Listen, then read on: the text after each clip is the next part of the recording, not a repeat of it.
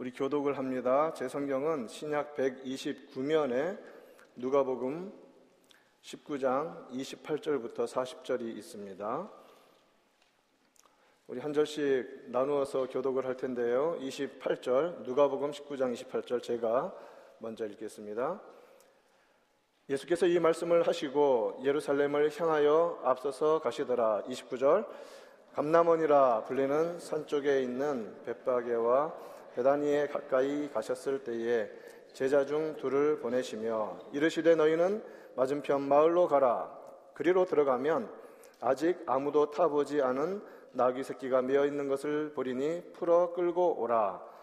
만일 누가 너희에게 어찌하여 푸느냐 묻거든 말하기를 주가 쓰시겠다 하라 하심에 보내심을 받은 자들이 가서 그 말씀대로 만난지라 나귀 새끼를 풀 때에 그 임자들이 이르되 어찌하여 나귀 새끼를 푸느냐?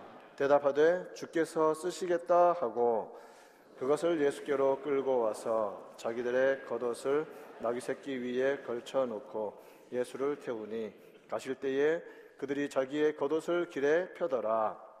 이미 감남산 내리막길에 가까이 오심에 제자의 온 무리가 자기들이 본바 모든 능한 일로 인하여 기뻐하며 큰 소리로 하나님을 찬양하여 이르되 찬송하리로다 주의 이름으로 오시는 왕이여 하늘에는 평화요 가장 높은 곳에는 영광이로다 하니 무리 중 어떤 바리새인들이 말하되 선생이여 당신의 제자들을 책망하소서 하거늘 우리 한 목소리를 같이 읽습니다. 대답하여 이르시되 내가 너희에게 말하노니 만일 이 사람들이 침묵하면 돌들이 소리 지르리라 하시니라. 아멘. 이 본문 말씀으로 예수님 따라가는 길이라는 제목으로 함께 하나님의 말씀의 은혜를 받겠습니다. 교회는 절기가 있습니다. 그 절기는 어, 모두가 예수님을 향한 것이고 예수님으로 말미암아 생겨난 절기입니다. 그래서 오늘 우리가 절기 중에서 종려주일로 지킵니다. 예수님께서 나귀를 타시고 예루살렘 성에 입성하실 때에 많은 사람들이 종려나무 가지를 들고 환호하며 환영한 날이기 때문에 종려주일로 지킵니다. 사실 주님께서 이 땅 가운데 계시면서 지킨 마지막 썬데이가 어, 부활하시기 전에 죽으시기 전에 지킨 썬데이가 종료주일인 것을 우리는 기억하죠. 부활절은 이제 부활하신 몸으로 어, 안식 후 첫날을 맞이하시는 것입니다. 종료주일 후에 성경을 보면 예수님께서는 성전을 정화하십니다. 기도하는 집을 장사하는 집으로 만들어 놓은 그 자리를 깨끗하게 정화시키시고 그리고 그 다음 날부터 계속해서 낮에는 성전에서 가르치시고 밤에는 감남원이라고 하는 어, 동산에 가셔서 쉬시면서 시간을 보내십니다. 그래서 이 종료주일 후에 고난주간에 보면 많은 예수님의 가르침이 기록되어 있는 것을 성경에서 우리는 볼 수 있습니다. 특별히 예수님께서는 그 주간에 세상의 마지막이 어떠할 것임을 재림 때에 어떠한 일이 벌어질 것임을 이 종말 때에 어떠한 일이 벌어질 것임을 아주 자세히 설명해 주셨습니다. 그리고 주님께서는 목요일에 최후의 만찬을 제자들과 함께 나누시고 그 늦은 밤에 혹은 금요일 아주 이른 새벽 시간 그 즈음에 체포되시고 그리고 세상에서 그렇게 빨리 재판이 진행될 경우가 처음이었던 것 같은데 그날 체포되셔서 그날 죽으십니다. 그날 죄를 센텐스 받으시고 오늘 이제 주, 종료주일에 우리가 주님을 기억하는데 주님께서는 사람이 한 번도 타보지 아니한 나귀를 타고 예루살렘 성에 입성하십니다. 이 사건은 구약 성경에 이미 예언되어 있었습니다. 스가랴서 9장 9절 말씀을 보면 시온에 따라 크게 기뻐할지어다. 예루살렘에 따라 즐거이 부를지어다. 보라 내 왕이 내게 임하시나니 그는 공의로우시며 구원을 베푸시며 겸손하여서 나귀를 타시나니 나귀의 작은 것 곧 나귀 새끼니라. 이렇게 어, 예언되어 있고 그대로 우리 주님께서 어, 이것을 종료주일에 이루어 주셨습니다. 오늘 예수님의 이러한 예루살렘 입성을 통해서 우리가 배울 수 있는 소중한 영적인 교훈들이 있습니다. 먼저는 우리가 기억해야 할 것이 예수님께서는 그 길을 분명한 목적을 향하, 목적을 가지고 예루살렘을 향해 가셨다는 사실입니다. 28절 말씀 오늘 본문에서 예루살렘을 향하여 앞서서 가시더라 이렇게 되어 있죠. 예루살렘을 향하여 가십니다. 가시는 목적지가 분명합니다. 왜 목적지가 분명하냐면 해야 할 일이 있기 때문에 그렇습니다. 선명한 목적을 가지고 갈 때, 계획을 가지고 살아갈 때 그 길이 흔들리지 않습니다. 예수님은 예루살렘을 향하여 가십니다. 거룩한 왕의 도시인 예루살렘, 드디어 하나님이 택하신 영원하신 왕이 왕으로서 예루살렘에 들어가시는 것입니다. 예루살렘은 평화의 성읍, 평화의 도시라는 뜻입니다. 샬렘, 샬롬 하면 평화라는 뜻이지 아닙니까? 그래서 영어로 표현하면 foundation of peace 혹은 dwelling of peace. 평화의 기초, 평화의 거주지, 평화가 머무는 곳, 그런 뜻이 예루살렘이란 뜻입니다. 평강의 왕으로 주님이 들어가십니다. 예수님은 여러 가지 이름 가운데 하나가 바로 어, King of Peace, 평화의 왕이라는 이름을 가지고 계십니다. 이것은 구약 성경 이사야서에서도 이미 말하고 있는 바 9장 6절에서 한 아기가 우리에게 낳고 한 아들을 우리에게 주신 바 되었는데 그의 이름은 여러 가지 이름 가운데 평강의 왕이라. 자, 예루살렘이 평화의 도시이기 때문에 그곳의 왕은 누가 왕이 되어야만 합니까? 평화의 왕이 그 성읍의 주인이십니다. 그곳으로 들어가시는 것입니다. 그런데 그 평화라는 것은 단순한 우리가 이 땅 가운데서 아무 염려 없이 살아가는 그러한 평화가 아니라 하나님과 우리 사이의 평화를 말하는 것입니다. 하나님과 우리 사이의 평화를 이루시는 평화의 왕, 그분이 예수 그리스도이십니다. 다시 한번 제가 좀 교육을 해야겠습니다. 이런 은혜로운 말이 나올 때는 어떻게 하기로 했죠? 다시는 제가 이런 말을 안 하도록 해주시기 바랍니다. 아멘 하면요, 심령이 살더라고요. 아멘 하면 영혼이 살아나더라고요. 아니, 제 말에 아멘 하지 마시고요. 성경 말씀에만 아멘 하시면 됩니다. 평화의 왕이신 예수님은 하나님과 우리 사이의 평화, 이게 왜 평화가 없었습니까? 인간의 대표인 아담이 하나님의 명령을 어김으로 말미암아 하나님과 완벽한 peace 속에서 만들어진 세상 속에서 peace를 누리고 있던 인간에게 그 피스가 사라져 버린 거예요. 하나님과의 관계가 깨어지니까 평안이 없습니다. 사랑하는 성도 여러분, 평안하지 못하십니까? 왜냐하면 하나님과의 관계가 끊어져 있기 때문에 그렇습니다. 지금도 그러합니다. 평안을 누리지 못하는 모든 이유는 하나님 안에서 그 평안을 누리지 못하기 때문입니다. 예수님이 그것을 이어주러 오시는 거예요. 그 평화를 다시 연결해 주러 오십니다. 평화의 왕으로 오셨습니다. 그런데 그 평화는 그냥 되는 것이 아니라 처음에 평화를 깨버린 그 첫 사람, 인류의 대표자 아담이 저질렀던 그 죄의 대가를 치러야만 평화가 이루어집니다. 그러므로 주님께서는 평화를 위한 대가로 자신을 드리기 위해서 이 땅 가운데 오신 것입니다. 평화의 왕이신 우리 주님께서 하나님과 우리를 평화하기 위해서 죄의 대속물로 희생양으로 자기를 주기 위해서 지금 예루살렘에 올라가고 계신 것입니다.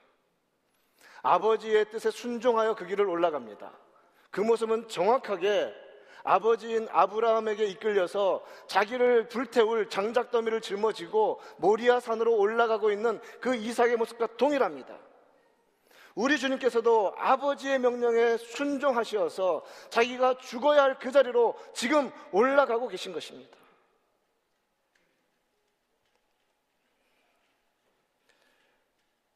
이사야 53장 5절, 5절에서 선언하고 있는 것처럼 그가 찔림은 우리의 허물 때문입니다. 그가 상하신 것은 우리의 죄악 때문입니다. 그가 징계를 받으셨기 때문에 그가 죄의 징계를 받으셨기 때문에 우리는 하나님과 평화를 누립니다. 그가 채찍에 맞으셨기 때문에 우리가 나음을 입었습니다. 우리가 당해야 할 그 모든 자리에 바로 우리 주님께서 계셨고 그 일을 위해서 평화의 왕이신 주님께서 평화의 성으로 들어가고 계신 것입니다. 하나님과 죄로 말미암아 멀어진 인간, 우리를 하나님과 평화하는 그 일을 위해서 찔림과 상함과 징계와 채찍이 기다리고 있는 평화의 도시로 평강의 왕이 들어가십니다. 그러한 길은 그 길은 우리 주님께서 가시는 그 길은 어떤 길인가? 평화를 위해 가는 길인데 세상 사람들은 이 평화라는 말만 들으면 어떤 평온하고 아무 염려하는 것들을 염려 없는 그런 상황들을 떠올리는데 성경에서 가르쳐 주는 평화는 그게 아니라는 것이죠. 그 평화를 위한 대가가 너무나 혹독하다는 거예요. 먼저 주님께서 가신 길은요, 죽음을 향해 가는 길이었습니다. 죽음을 향해 가는 길. 그런데 죽음이 눈앞에 기다리고 있음에도 불구하고 우리 주님께서는 조금도 머뭇거리지 아니하시고 조금도 주저하지 아니하시고 하나님 아버지께서 자신을 이 땅 가운데 보내신 그 뜻을 완성하기 위해서 앞서서 그 길로 죽음의 길을 향해서 가고 계십니다. 그런데 이 길을 주님께서는 이미 여러 차례 제자들에게 알려주셨습니다. 먼저는 마태복음 16장 16절 말씀은 우리가 너무나 잘 아는 말씀입니다. 베드로가 너희는 나를 누구라 하느냐라는 예수님의 질문에 주는 그리스도요. 시오. 그 다음에 살아계신 하나님의 아들이십니다. 이 고백을 하니까 그 때 우리 주님께서 말씀하십니다. 비로소 이때로부터 예수 그리스도께서 자기가 예루살렘에 올라가 이제 예루살렘에 올라가는 일을 이미 말씀하시는 거예요. 언제? 여러분 중요한 것입니다. 고백이 있는 자리에서 우리 예수님께서 하나님과 우리를 평화하시기 위해서 이 땅에 오신 것을 알 수 있는 사람들은 누구냐? 예수님이 누구이신지를 고백하는 사람들만 알 수 있어요. 그래서 세상은 죽었다 깨어나도 이 종려주일과 고난주간과 부활절의 의미를 절대 알지 못합니다. 오직 예수 그리스도를 하나님, 하나님으로, 하나님의 아들로, 살아계신 주님으로 붙잡는 자들에게만 이것이 의미가 있는 것입니다. 또한 주님께서는 중간중간에 여러 차례 말씀을 하셨습니다. 마태복음 20장 18절에서도 보라 우리가 예루살렘으로 올라가노니 죽임을 당하고 조롱을 당하고 채찍질 당하고 십자가에 죽게 될 것이다 라고 이미 말씀하고 계신 거예요. 이처럼 주님께서 가시는 길은요, 죽음이 기다리는 길이었습니다. 그런데 우리 주님은 조금도 주저하지 않으셨어요. 왜냐하면 하나님 아버지의 뜻이 언제나 그에게 앞서 있었기 때문에 그렇습니다. 또한 그 길은 어떤 길이었습니까? 가시되 결심하고 가시는 길이었어요. 이건 참 중요한 것입니다. 예수님께서 누가복음 9장 51절 말씀에서 승천하실 기약이 차감해 즉 자신이 이제 승천하시기 전에 죽음과 부활을 통과하실 것을 아시고 그 기간이 차가기 때문에 예루살렘을 향하여 가시는데 어떻게 가시냐면 굳게 결심하셨다는 거예요. 예수님도 이 땅 가운데 인간으로 오셨습니다. 그래서 완전한 인간으로 우리와 함께 계셨어요. 그래서 이 땅 가운데 계신 동안은 연약하셨어요. 배고프고 그리고 죽음이 쉽지 않았어요.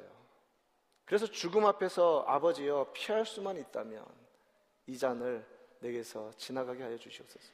그러나 내 원대로 마옵시고 아버지의 뜻대로 되기를 원하나이다. 힘겹고 두려움이 있고 마음 가운데 그것이 주저되기도 하지만 그러나 순종은 어떻게 하는 것인가? 우리 주님께서 말씀하신 것처럼 보여주신 것처럼 결단하고 예루살렘에 올라가야만 합니다. 아담과 하와는 작정하고 죄를 지었습니다. 자신들만을 위해서 자신의 그 눈에 보이는 대로 먹고 싶은 대로 마음에 원하는 대로 작정하고 죄를 지었습니다.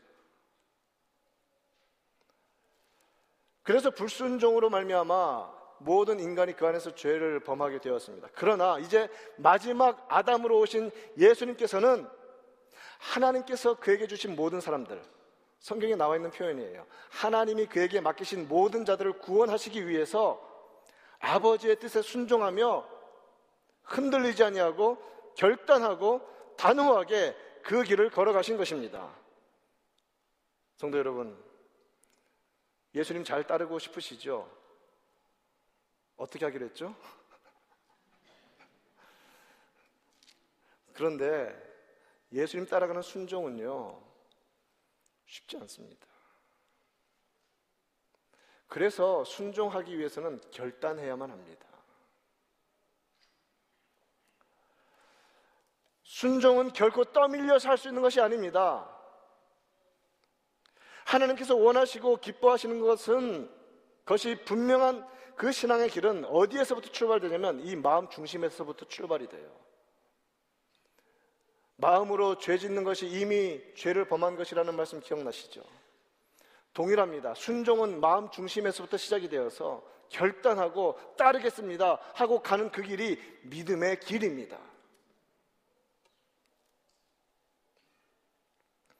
그래서 내 육체의 욕망과 세속적인 평안함이나 쉬움의 길을 적극적으로 포기하고 가는 것이 믿음입니다.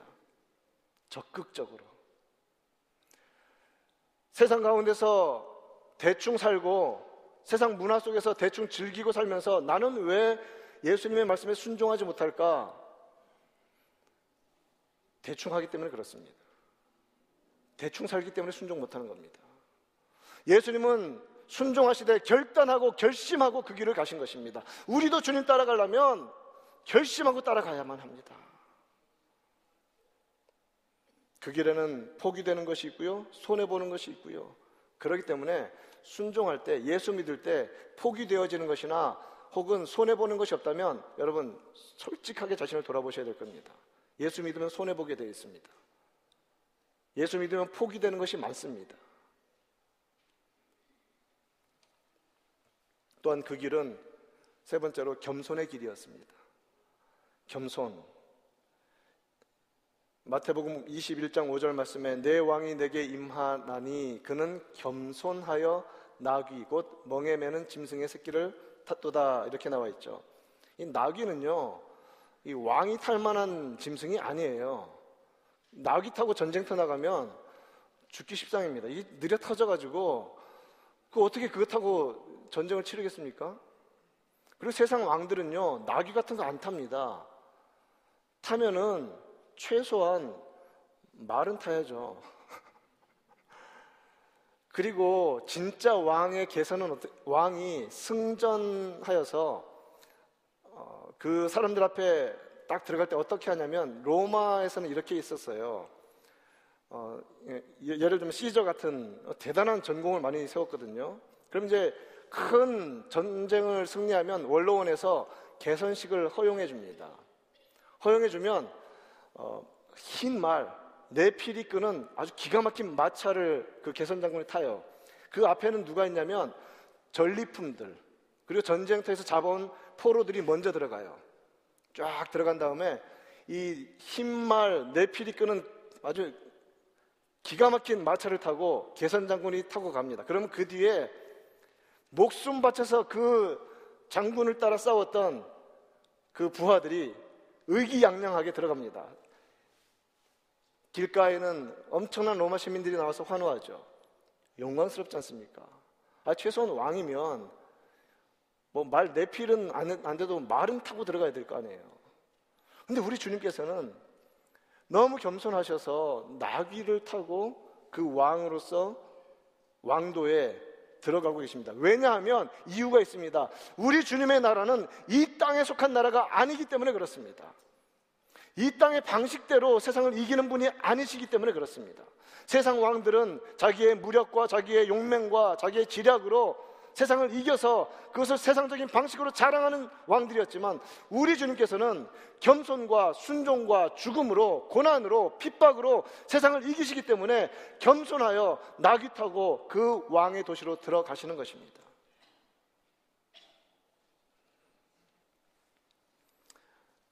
예수 믿는 사람들도 결코 예수님을 따를 때 이 땅의 방식대로 살아서는 안 됩니다. 이 땅의 방식대로 따라가서는 안 됩니다. 예수님을 따라가는 것이 제자의 삶이 아닙니까? 나를 따라오너라 라고 말하지 않습니까? 나를 따라, 오너라 할 때 제자들은 즉각 따라갔습니다. 우리 성도의 삶은 무엇입니까? 하나님의 독생자 예수님을 닮아가는 것이 성도의 삶이 아닙니까? 왜냐하면 우리는 하나님의 자녀이니까 맏형이신 예수님을 닮아가야죠. 예수님께서는 말씀하십니다. 누구든지 나를 따라오려거든 자기를 부인하고 자기 십자가를 지고 따르라고 하십니다. 그래서 예수님이 가신 그 길을 우리도 가는 것을 가리켜서 무엇이라고 말하냐면 신앙이라고 말합니다. 그것을 믿음이라고 말합니다. 희생과 손해를 뻔히 예상하고 바라보면서도 따라가는 길이 믿음의 길입니다. 밀려가지 않고 적극적으로 결단함에 따라가는 길이 믿음의 길입니다. 그러면서도 언제나 겸손함을 잃지 않고 나를 낮추고 적극적으로 따라가는 그 길이 제자의 길이며 그 길이 성도의 길입니다. 그 길을 우리가 가고 있습니다. 예수님께서 이제 그 길을 가십니다. 죽음이 기다리는 그 길을 결단하고 겸손하게 가시는데 많은 부류의 사람들이 있었어요. 일단 눈에 들어온 사람들은 누구냐면 환호하는 무리들입니다.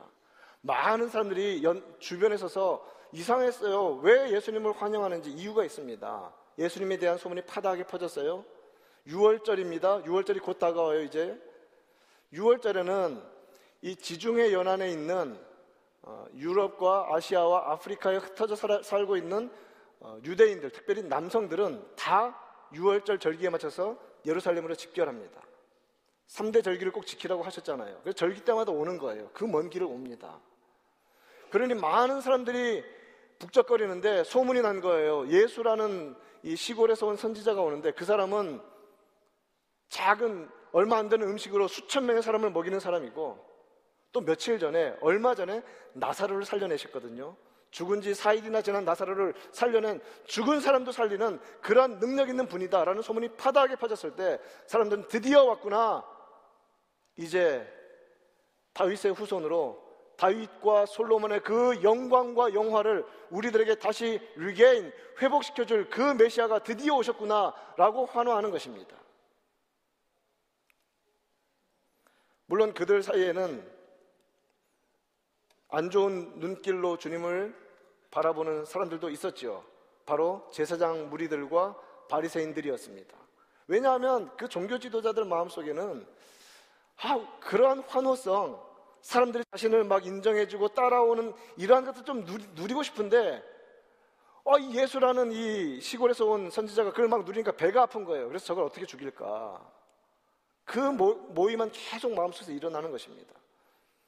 그런데 우리는 얼핏 생각하기를 예수님을 적대하고 예수님을 반대하고 받아들이지 않은 그 사람들만 나쁜 사람들이라는 생각을 쉽게 하는데 오늘은 좀 더 솔직해지길 원합니다.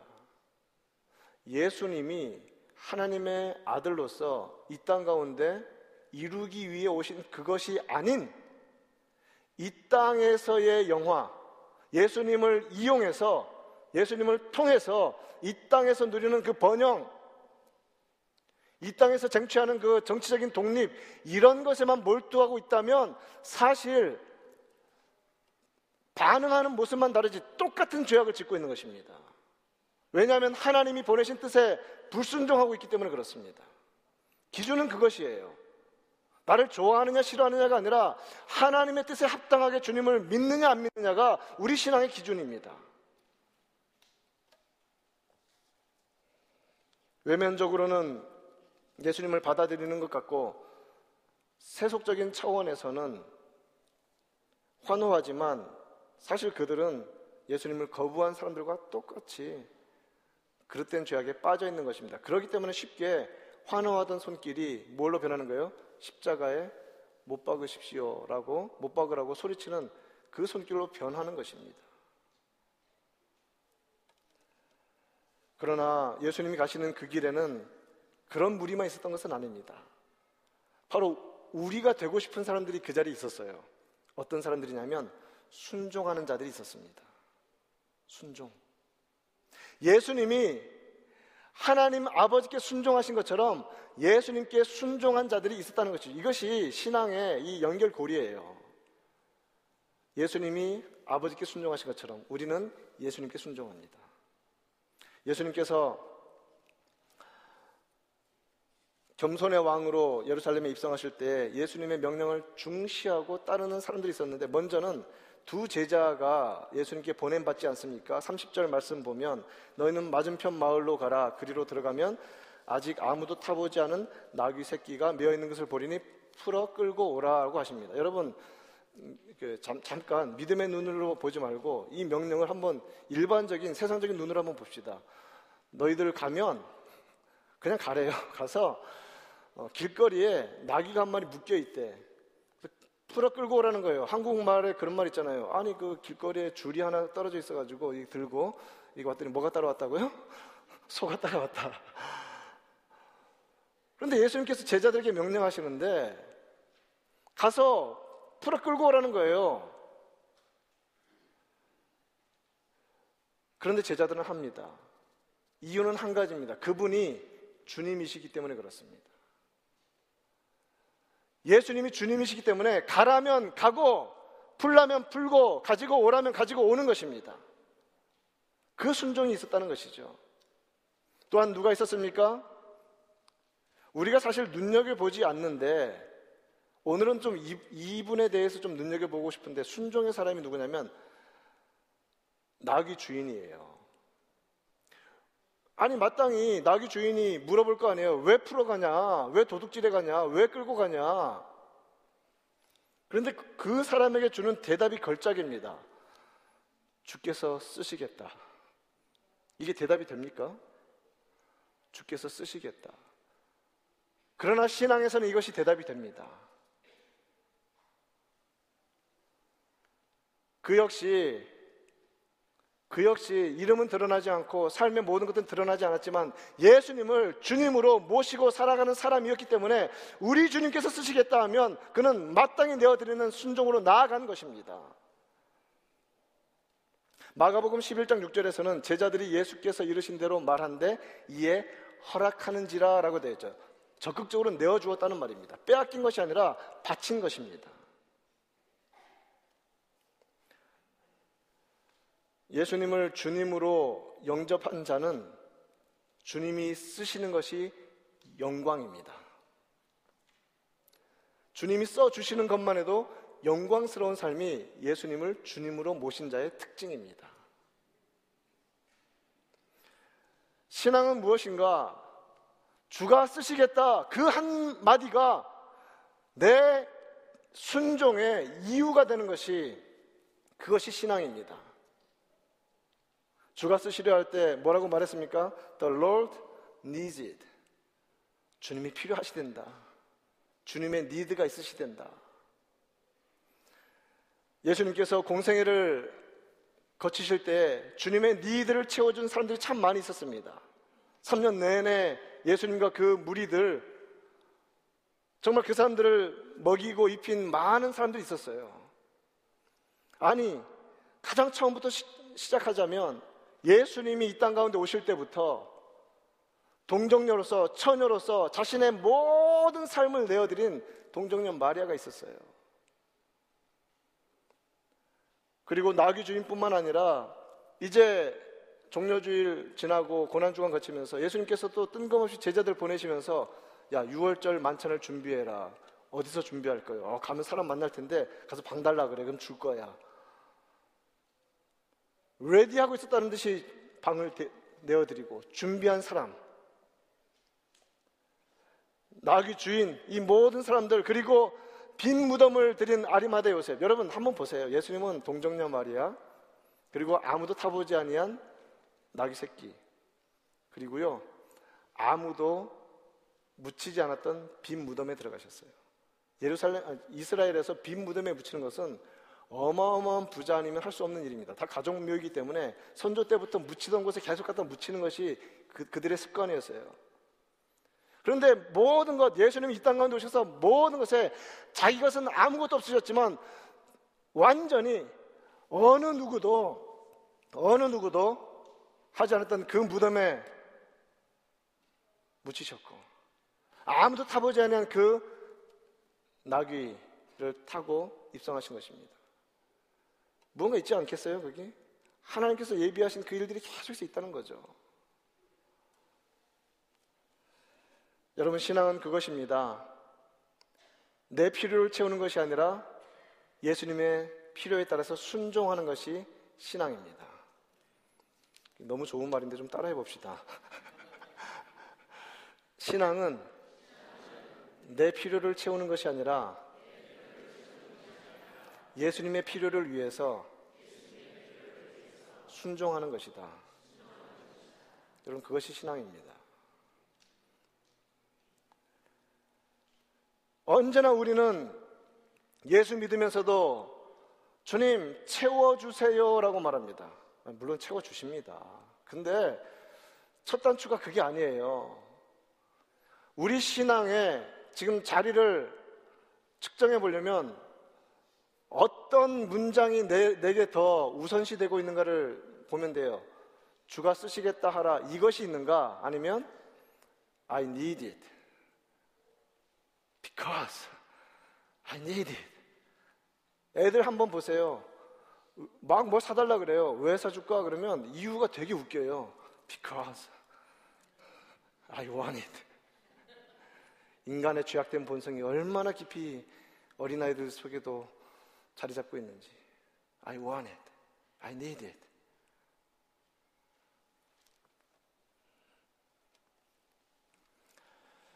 신앙은 내게 가장 소중한 것까지도 생명까지도 주님께 내어 드리는 것입니다. 아니, 이미 주님의 것인데 그냥 반납이죠, 뭐. 잠시 갖고 있다가 말씀을 맺습니다. 정말 우리는 어떤 사람으로 주님을 따라가야만 할까요? 사랑하는 성도 여러분, 종료주일에 이 고난 주간을 앞둔 이 시간에 우리가 마음의 결단을 하기 원합니다. 무의미한 기대 속에서 그냥 사람들처럼 세속적인 열망 가운데 환호하는 그 무리, 주, 무리 중에 들어가지 마십시다. 군중으로 살지 말고 제자로 사십시오. 무리 속에 살지 말고 팔로워로 사십시오. 예수님을 따라가는 자. 내 이익을 위해서 예수님 오신 것 환영하는 그 사람이 아니라 예수님께서 명령하신 대로 묵묵히 정말 낙이 뒤따라서 묵묵히 묵묵히 따라가는 제자들처럼 그저 주님 가신 그 길을 따라가는 우리가 되기를 원합니다.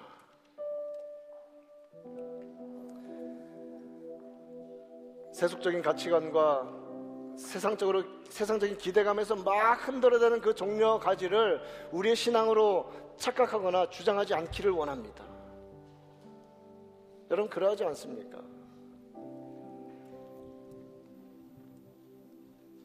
성도에게 주어진 영광이 있습니다. 우리를 기다리고 있는 것은 영광입니다.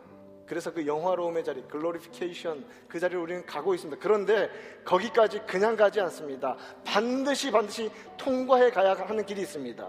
예수님께서 다음 주일 부활 주일까지 가시기까지 그 고난과 채찍과 상함과 비방과 억울함을 통과해 가셔야 하는 것처럼 성도는 우리 하나님 아버지 앞에 가서 누릴 그 영광을 받기 위해서 반드시 고난과 겸손과 순종의 삶을 지나야만 합니다. 반드시 그렇습니다. 성도의 영광은 고난을 통해서 겸손을 통해서 순종을 통해서 이끌림 받습니다.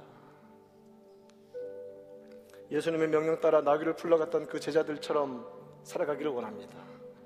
주께서 쓰시, 겠다 하실 때 마음껏 내어드린 그 나귀 주인처럼 순종하며 살기를 원합니다.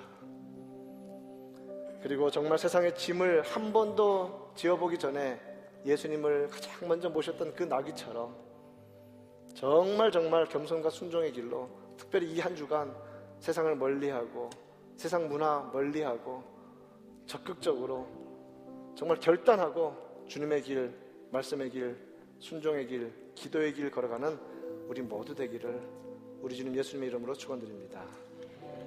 다 같이 자리에서 일어나셔서 우리 찬양합시다. 이 시간 찬양할 때 문들아 머리 들어라 내 속에 닫혀 있는 모든 문들 다 열어젖히고 영광의 주님을 맞이하십시다.